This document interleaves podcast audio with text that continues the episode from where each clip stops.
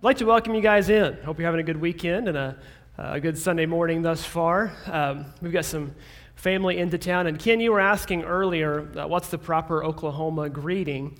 If it's two to three people, it's, it's hey, y'all. If it's more than that, it's all y'all. It's plural. That's the plural form of, of y'all. So all y'all. So all y'all are, are here. We took a trip yesterday over to uh, the Redwoods and to the coast, and uh, we made it back, I think, with the majority of the people we took.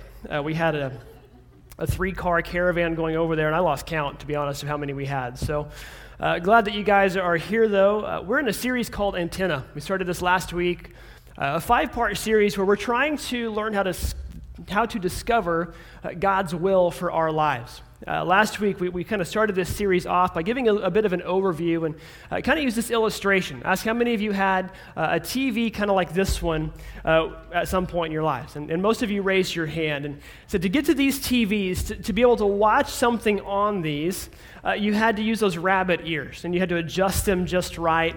And I remember as a kid, uh, my, my grandpa gave me the, the very prestigious job of being the one to adjust them. And I thought that meant I was really important until I realized I never actually got to watch the show because I was behind the TV holding them in just the right spot so he could watch the show. But we had to use things like aluminum foil and, and all these different things to put on the antenna on the rabbit ears to get a clear signal. And that sometimes getting God's will in our lives and understanding God's will is very similar. It's fuzzy. The picture is difficult to pick up sometimes. It's not high definition like we might have today. So, last week, if you missed it, I would really encourage you to, to listen on our website or podcast. But here's kind of the, the gist of last week. We said God's will is discovered in Scripture three different ways. His providential will, that's what God's going to do regardless of whether you're on board or not. Uh, Jesus came to earth one, once upon a time, and, and Paul says it was at just the right time. There wasn't any prayer somebody said to make Jesus come to earth. One of these days, Jesus will come back. There's nothing I can do to make that happen faster.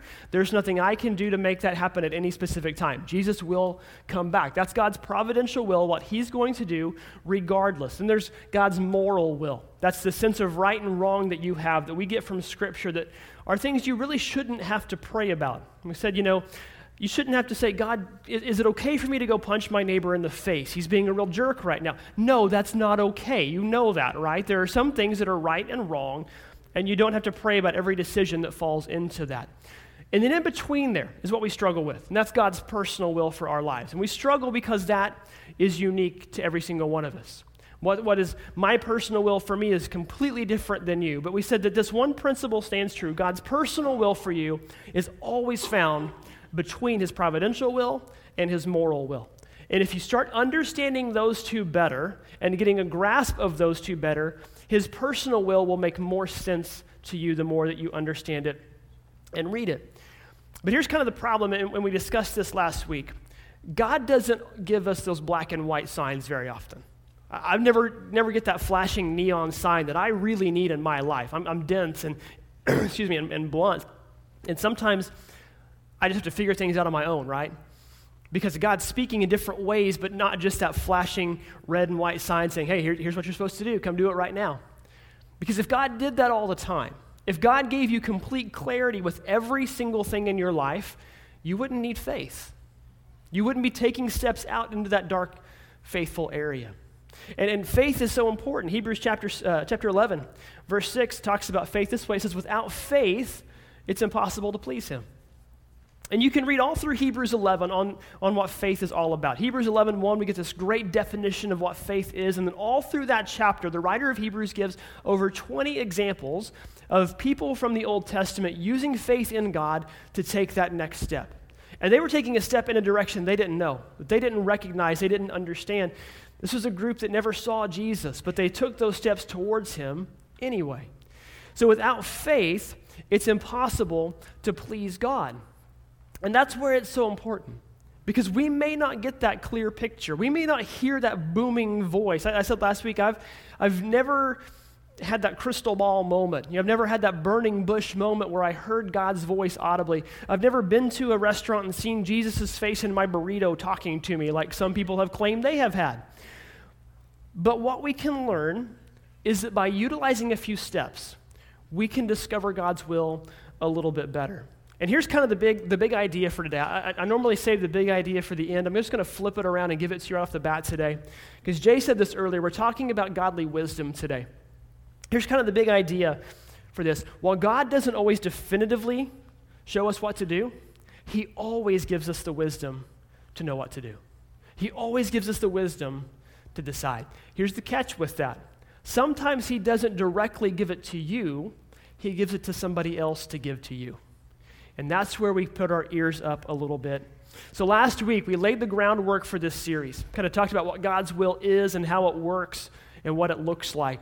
And, and starting today and over the next couple of weeks, we're going to look at three different avenues that we can use to help us discover God's will better. Today, what we're just going to call the quickest way. And all three of these are important, so I don't want you to just say one's better than the other. But today's probably the quickest way. If you got a Bible, we're going to be in 1 Kings chapter 12. If you want to turn there, we're just going to kind of camp out there and, and read this story in 1 Kings 12. And as you're getting there, if you've got a, a, a device or uh, phone, iPad, whatever, you can, you can get there as you're flipping there. 1 Kings is a book that's all about kings. That was funnier in first service. it was funnier because five people laughed instead of none. So, First Kings is a book that, that kind of tells the story of, of Israel as it starts to go down a road that it can't turn back from. You read about Saul and David in, in 1st and 2nd Samuel. Then 1st Kings gets into the story of Solomon. And when we're picking up today, his reign has just ended. He's died. So 120 years have passed since Israel started having kings. And this is where things really start to fall apart. But we're going to read the story of Rehoboam, who is the son of Solomon, and how he steps into a really difficult situation and faces a spot where he needs to seek godly wisdom. So 1 Kings chapter 12, verse 1 starts this way Rehoboam went to Shechem, for all Israel had gone there to make him king. Okay, so again, the recap. Saul was the king of, of Israel for the first 40 years. Israel wanted a king. God said, No, you don't need a king. You have me. And they said, No, all the other nations have kings. We want a king. So God, I think, gave them a king to prove to them how, how silly of a decision that was. So Saul comes in and he rules for 40 years, and then, then he dies, and, and then David becomes the king. And he's the king for 40 years. And his son Solomon is the king for 40 years. And Solomon, especially towards the last several years of his life and his rule, was known for being very harsh. Uh, he put a lot of pressure and a lot of hard labor upon the people of Israel. So Rehoboam, his son, has now taken over this spot. And here's kind of where our story picks up. Jump down to verse 4. The people of Israel tell Rehoboam, Your father put a heavy yoke on us, but now lighten the harsh labor and the heavy yoke he put on us, and we will serve you. Okay, so there, the, the people of Israel are coming to him and telling him, Here's something you should do. Okay, we don't like what your dad did. Here's what you should do. I'll give Rehoboam a little bit of a, of a leeway here. He's in a tough spot. Some of you may have stepped into a business that your parents ran once upon a time. And, and in your heart, you want to just keep doing it the way they did it because it's a, it's a thing of honor, right? They built this in a certain way, and, and to, to deviate would dishonor them. For Rehoboam to just throw away everything his father did would dishonor his father, even though his father wasn't doing it the right way. And I, have seen this. People, their, their parents will run a business and they inherit it, and it might become more profitable, but some people don't enjoy it quite so much. They say, you know, all, all they care about now is making money. When, when their dad ran it, man, it was so much nicer. But Rehoboam's in a tough spot. He can keep going the way his father went to honor him. He can try to right the wrongs and risk dishonoring him. Or, or he can, can try to land somewhere in the middle here. So here's what Rehoboam does he, he's going to listen to those around him. This is something that, that we need to pick up on today. This is what today's all about is listening to those people around him. Because here's kind of a key factor with this when it comes to hearing God's will and hearing God's word is that godly people are often a megaphone to hearing God's voice. Again, I've never specifically heard God talk to me. I've never heard his voice in my ears, but I've had conversations with people where I look back later and go, oh, wow, that was definitely coming from God. That, that, that would have never come up in conversation otherwise. And I'm not very good at catching it right off the bat. A lot of times I look back at it and realize later, okay, there was a lot more to that conversation than I thought.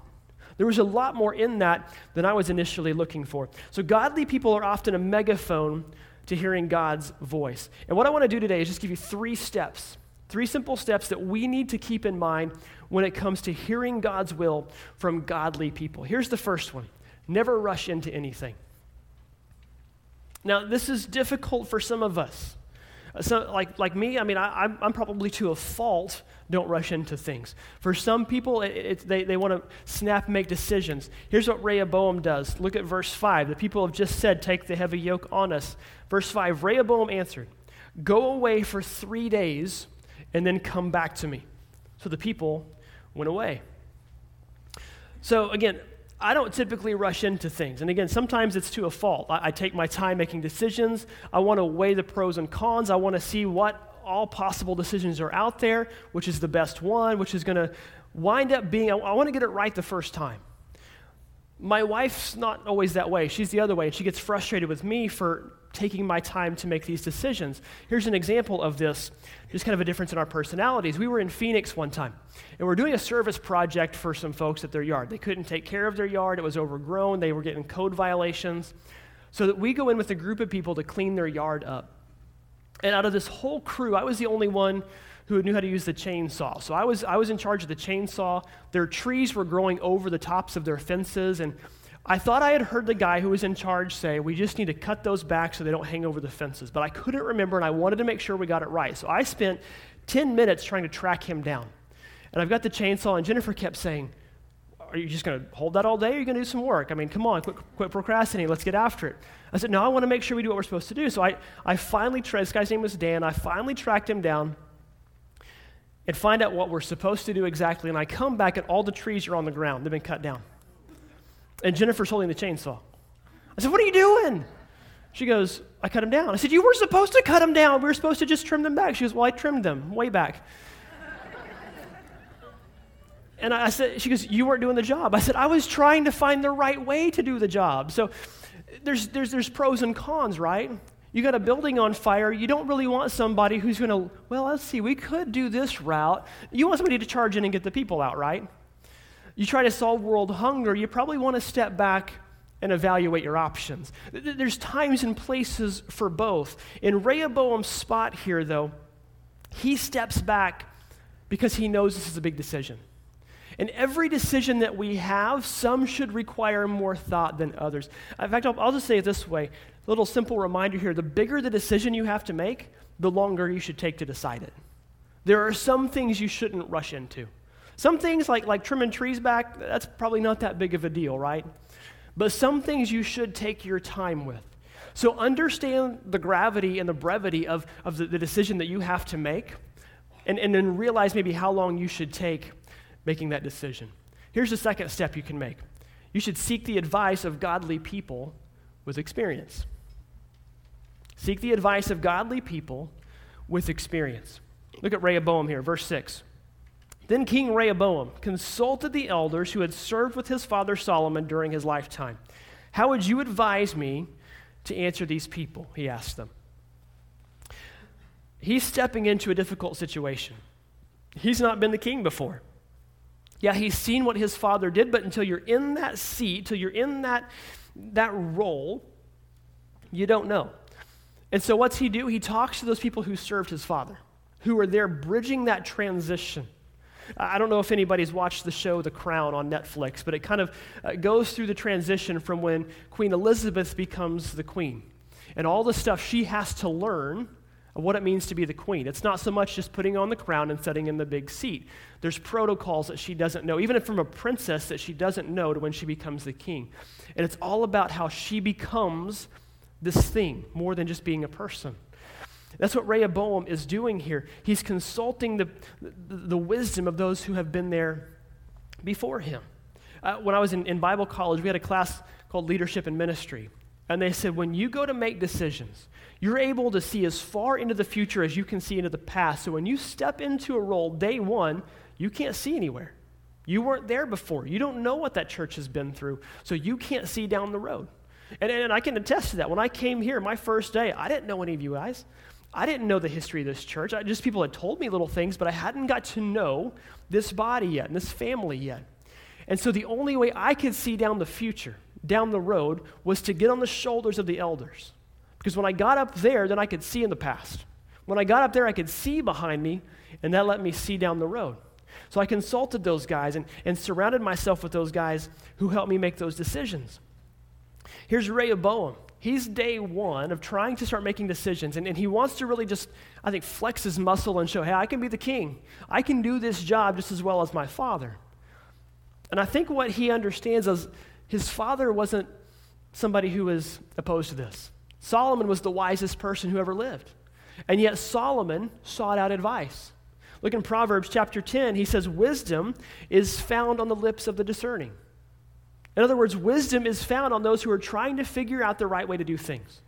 Or, or Proverbs 15, verse 22, he says, Plans fail for lack of counsel, but with many advisors, they succeed. So let me ask you this what plans do you have in your life that you really need to step back and, and, and talk to some older folks on? And by older folks, I don't necessarily mean those that, that are senior citizens. I, I, try to go somebody just a step ahead of me in life. So maybe somebody whose kids are in high school. That's who I'm going to ask parenting advice from because they were just in my shoes one step ago. And then I can go down the road another step when I've got a bigger question for somebody in that phase of life. So I don't always just immediately go to my parents and people in that age bracket. Sometimes it's just that next age bracket up. And you just kind of climb that ladder depending on what you need to help uh, get help figuring out. But some simple areas where we are often not good at seeking advice are things like marriage. I think back to, to around the time that Jennifer and I were getting married. Uh, my, my brother and his wife were getting married around that time, and his friends were getting married around that time. And guess who we asked for marriage advice? Each other. Um, none of us had a clue what we were talking about, right? Like we can give each other advice, but we've been married, what, a month? You know, we've got it figured out. But that's what we do. We often consult our friends and our peers who think we all have it figured out more than everybody else. Uh, we, we, bought our first house, and, and we bought it in out of a, uh, foreclosure sale. So we went to an auction to buy it, and it was super cheap, but I'd never spent anything anywhere close to that amount of money in my life, right? And it was one of those auctions, right? So as soon as you say, I want to bid this, you're in. You're not backing out of that. And the bank made the opening bid, and it was down to the penny. And I looked at Jennifer and I said, Should I, should I bid? She's like, Yeah, bid. I mean, it was obvious. Like, I shouldn't have to overthink this, right? And remember, they, I, I, I, said, Okay, I'll, I'll bid this. And I just went up to the next thousand. And the bank just stepped back and said, Okay. And, and the sheriff said, Okay, sold. And I'm like, What did we just do? what, what just happened? We just bought a house. Like, in, in three seconds, we just bought a house, okay? when we moved here, we were looking at different houses. We were considering moving here. You know, we, we, were, we were weighing all of those pros and cons. And I remember after getting an offer from the elders, I think it was a week before I came back and said yes. And it wasn't that I had to talk myself into it, it was that I wanted to make sure this is a major life decision. We were moving across the country, and I want to make sure this is the right thing, that this is what God has in store for me, where He wants me to be. Let me ask you this question who do you think struggles the most in this? When it comes to seeking godly advice from experienced people, who do you think struggles the most? Here's some options people under 25, people over 60, top level leaders, CEOs, pastors, the very wealthy, or it's a trick question? Throw some answers out here. I want to know. Who do you think struggles the most here? That's not an option. All the above is not an option. Pick one.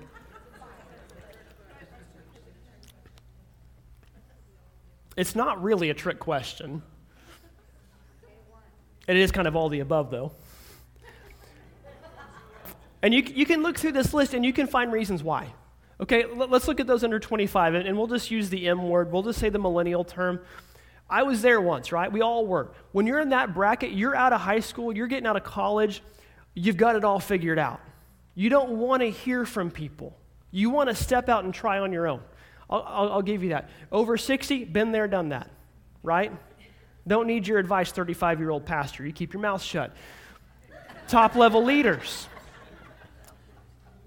Honestly, I think number three might be the, the answer for me.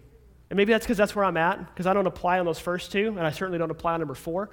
But number three, that's where I'm at. Okay, I'm, I'm, I'm, the leader on top of this organization. Here's why I think this is tough for me it's not an arrogance thing, it's, I don't really want to admit that I don't have it all figured out. I don't like showing weakness. And when you ask for advice and ask for help, sometimes it's like, I don't know what I'm doing. Please help me. And nobody wants to look like that. It, it, it's, it's tough. It's tough to say, I don't know what I'm doing. I for, for me, when, it, when I have to seek advice from people, a lot of times the ones I'm calling are other pastors who have been here and done that and say, okay, I'm falling flat on my face right now. What did you do when you fell flat on your face? It, it's tough. I think every one of those is tough for, for different reasons why. But we should all get into that spot where we are continuing to seek godly advice from people. I'll tell you this for me one of the best sources of godly advice for me is my wife. I teased her earlier about chopping down all the trees, but I think a godly spouse is one of the most important people you can have. And here's why. Anytime I'm talking to young people about getting married, one of the things I ask them is where's their faith? Where's their heart? Not because I'm trying to judge where they're at, but because I want that person to make sure this is somebody you can trust 100%, not from a fidelity standpoint, not from a faithfulness standpoint, but to help you get through life. Jennifer and I ask each other everything. We bounce decisions off each other. I mean, decisions we probably shouldn't even ask each other. We, we do. Because we want to make sure that we are on board of everything that we do. We, we do everything as a unit. And, and if, if that's not an option for you, maybe you're not married, maybe, maybe you're younger and not married, a godly parent is a good person to ask. And there's a catch to this. Make sure you can ask a godly parent who stays objective. Because sometimes your parents want you, the best for you so much, they'll tell you yes when they shouldn't. And, and this is big for me. This is my mom for me. I, I, can ask my mom anything. More than my, my dad, more than my step parents, I can ask my mom because she has the ability to stay emotionally invested but objective. And, and even with, with marital stuff sometimes, I don't like running to my parents with, with, with any kind of marital issues because I don't want them to take sides. That's not what I'm trying to do. My mom has the ability to unplug and stay objective and say, you need to get your act together. She's got that ability. And, and not choose sides, not pick sides there. So know who you can trust. Because that's a key part of getting advice is knowing who you can trust because they're going to tell you what you need to hear, whether you want to hear it or not. And they're really good at knowing when you need to hear it. That's an important part there, too. Look at verse 7. Rehoboam has stepped away for a few days. He, he's he, he's asked the elders what he should do. And here's what they reply in verse 7 If today you will be a servant to these people and serve them and give them a favorable answer, they will always be your servants. That's, that's their answer. He seeks the counsel of those wise people who served under his father, and this is what they tell him. But he doesn't listen. And that's step number three. Here's step number three. This is the hardest one to hear. Step number three to seeking godly ad- advice from experienced people is that you need to swallow your pride if what you hear differs from what you want to do. And I'll be very honest with you, I struggle with this. I doubt I'm the only one, but I struggle with this. Rehoboam doesn't do it. Look at verse 8. Rehoboam rejected the advice the elders gave him and consulted the young men who had grown up with him and we're serving Him. Now, I want to make a, a caveat here because this is kind of speaking to me.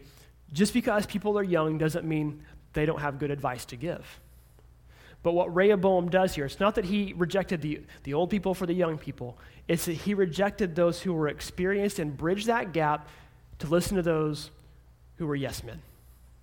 He listened to his buddies instead.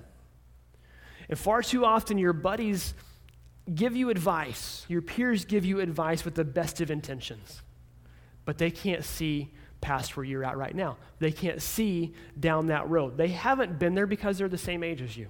They haven't gone through those things in a lot of cases. And that's what happens in this case here. And as you read through the rest of 1 Kings, you read through the rest of this chapter, Israel is never the same again. Because what Rehoboam does is he basically says, You think my father was hard on you guys? Guess what? It's about to get a little tougher. Toughen up, Buttercup. I mean, he comes after him. He cracks the whip. He increases their weight. He increases their burden. And what happens? Ten of the 12 tribes of Israel split off and create a new nation. And, and the other two are on their own, and eventually all of them are overtaken and overrun. And they become captives in their own land. They get conquered and overtaken. And the rest of 1st and 2nd Kings are all about the kings that are mostly bad, some good, but mostly bad, continuing to run further and further away from God, rejecting God more and more. And then you read the prophets, it's all about these prophets begging these people to come back and listen to God, and they don't do it. Here's a little, little story from me. Swallowing your pride and, and doing and hearing what you don't want to do and hear is hard. My first year of coaching, uh, we, we weren't very good. I, we, I was with a group of girls who hadn't even played soccer very much. Most of them hadn't played in their whole lives. And I had one girl who was just an absolute star. I mean, she was one of the best athletes I have ever seen in my life. And she's surrounded by a group that's just terrible. And I remember being so frustrated because I, just, I couldn't get them to, to click and I couldn't get them to figure out. And my former coach came up to me. He's one of those guys, he had earned that trust. He could come up and say whatever he wanted, whenever he wanted, and he knew that, that I was going to listen. And he grabbed me after a game one day, and he, he saw that I was just, I was toast. I mean, we were like five games into the season, and I was like, man, I'm done. I don't know what I'm doing. I'm, I'm just running this team in the ground. And he goes, you got to make a decision. Are you going to get really upset that they can't get better, or are you going to try, try to make it fun for them? And I'd never, ever expected to hear those words out of his mouth because when I played for him, it was perfection. He demanded perfection all the time, and we were good. We were making the playoffs every year. We were making runs in the playoffs every year. He demanded perfection, but that's because he knew he could get it from us. He knew I couldn't get it from them. And it wasn't because of me, it was just the whole situation. He said, You got to make sure that they're having fun or they're going to quit on you. So I went back the next day and said, Girls, here's, here's the thing. I said, I don't care if we win X number of games this year. I don't care if we make the playoffs. Here's my question for you three questions. Number one, are you trying your hardest? Number two, are you getting better today? Are you better today than you were yesterday? Number three, are you having fun? I said, those, those are our three goals. If we can't get to the end of the season and say yes to those three goals, we failed. I don't care what our record is. And that was hard for me because I'm, I'm competitive. I hate losing. But we had to, to, to, to do that. I didn't want to hear, hear Coach Dave tell me that. Didn't want to hear him tell me, I don't worry about winning. What coach wants to hear that, right? But it changed my perspective. And it changed it for the better. Because then I, the rest of the season, I mean, we, we still weren't great. We wound up winning a few games, but I was a little more relaxed. I was a little more laid back. I was able to kind of approach things a little bit differently. Here's the tough thing. And here's where I want to kind of wrap this up today. Because when it comes to getting that advice and seeking that advice, you have to make yourself available to it, but you have to know where you're looking for it too. So here's kind of a personal challenge for you this week. What area of your life is it that you really need to hear God's will this week? What area is it? Maybe you're, you're looking at a job change. You've got another opportunity out there, and, and there's, it, it might be a good job, but there's just a lot of doubt. You don't know. There's a lot of, lot of don't know, a lot of questions about it. Maybe it's a family situation. You've got a person in your family who is, is, is tough and you're struggling to deal with that person, and you're like, I, I, don't know what to do. I don't know how to handle the situation. Uh, there's a, a, health scare, and you don't know the best course of action. You don't know which path. To, whatever the situation is, whatever the decision you have to make is, you're like, I have no clue how to make this. God, just tell me what's next. Tell me what I need to do. What area is it? And I highlighted that word for a reason. What area do you need to hear it? Not what area do you want to hear it? What area do you need to hear God's will for your life? Because here's the question that it's going to lead to. This is what I want you to take away from it this week. Who's one person you're going to seek godly advice from this week to help you in that area of need? When you can answer that first question, then ask yourself the second question Who is one person that I will seek godly advice from this week to help me in that area that I need. Again, we've got three avenues to try and figure out God's will. This is the first, and I think this is the quickest. And here's kind of the thing for me. Here's kind of how, how, how I approach this myself. Often, these are conversations that seem completely random and completely casual. I, I don't have somebody come up to me going, God told me to spoke, uh, speak to you this week, so here's what I want you to write down. People actually do that, and normally that's a sign, okay, God probably didn't speak to you and tell me to write this down, but go ahead. But usually it's a conversation I have with somebody, and, and something just sticks out to me going, how did you even know I needed to hear that? Because often that person didn't. People will tell me that all the time. Like, I don't know what I said. But something I said stuck out to them. Because God used me to say something. I, I don't even know what it was, but they heard it. They needed to hear it that way. So make yourself available on both ends of that spectrum. But here's the other thing, too. You have to be careful just going up and just giving advice to people all the time. Because the more advice you give all the time, sometimes people start to tune it out. I know for me, I try to not overbear people. I try to come to people when, when I just think that, that there's really important something that, that I want to talk to them about, or maybe that, that they've been asking me about. I tend to step back and let somebody else initiate that, try to force mentorship on somebody kind of thing. So, who's a person you can seek out? You can be the instigator of that, and you can go seek out advice from them. You can go ask them their opinion. Because if you can do that, you're getting on the quickest on ramp to understanding God's will for your life. Make sure you're here next week, because next week we're going to talk about the clearest on ramp and the clearest picture for understanding God's will for your life.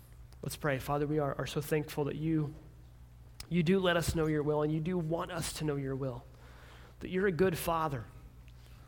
And God, we, we know that your will is always within your word that you're going to speak to us and you're going to do it in a variety of ways.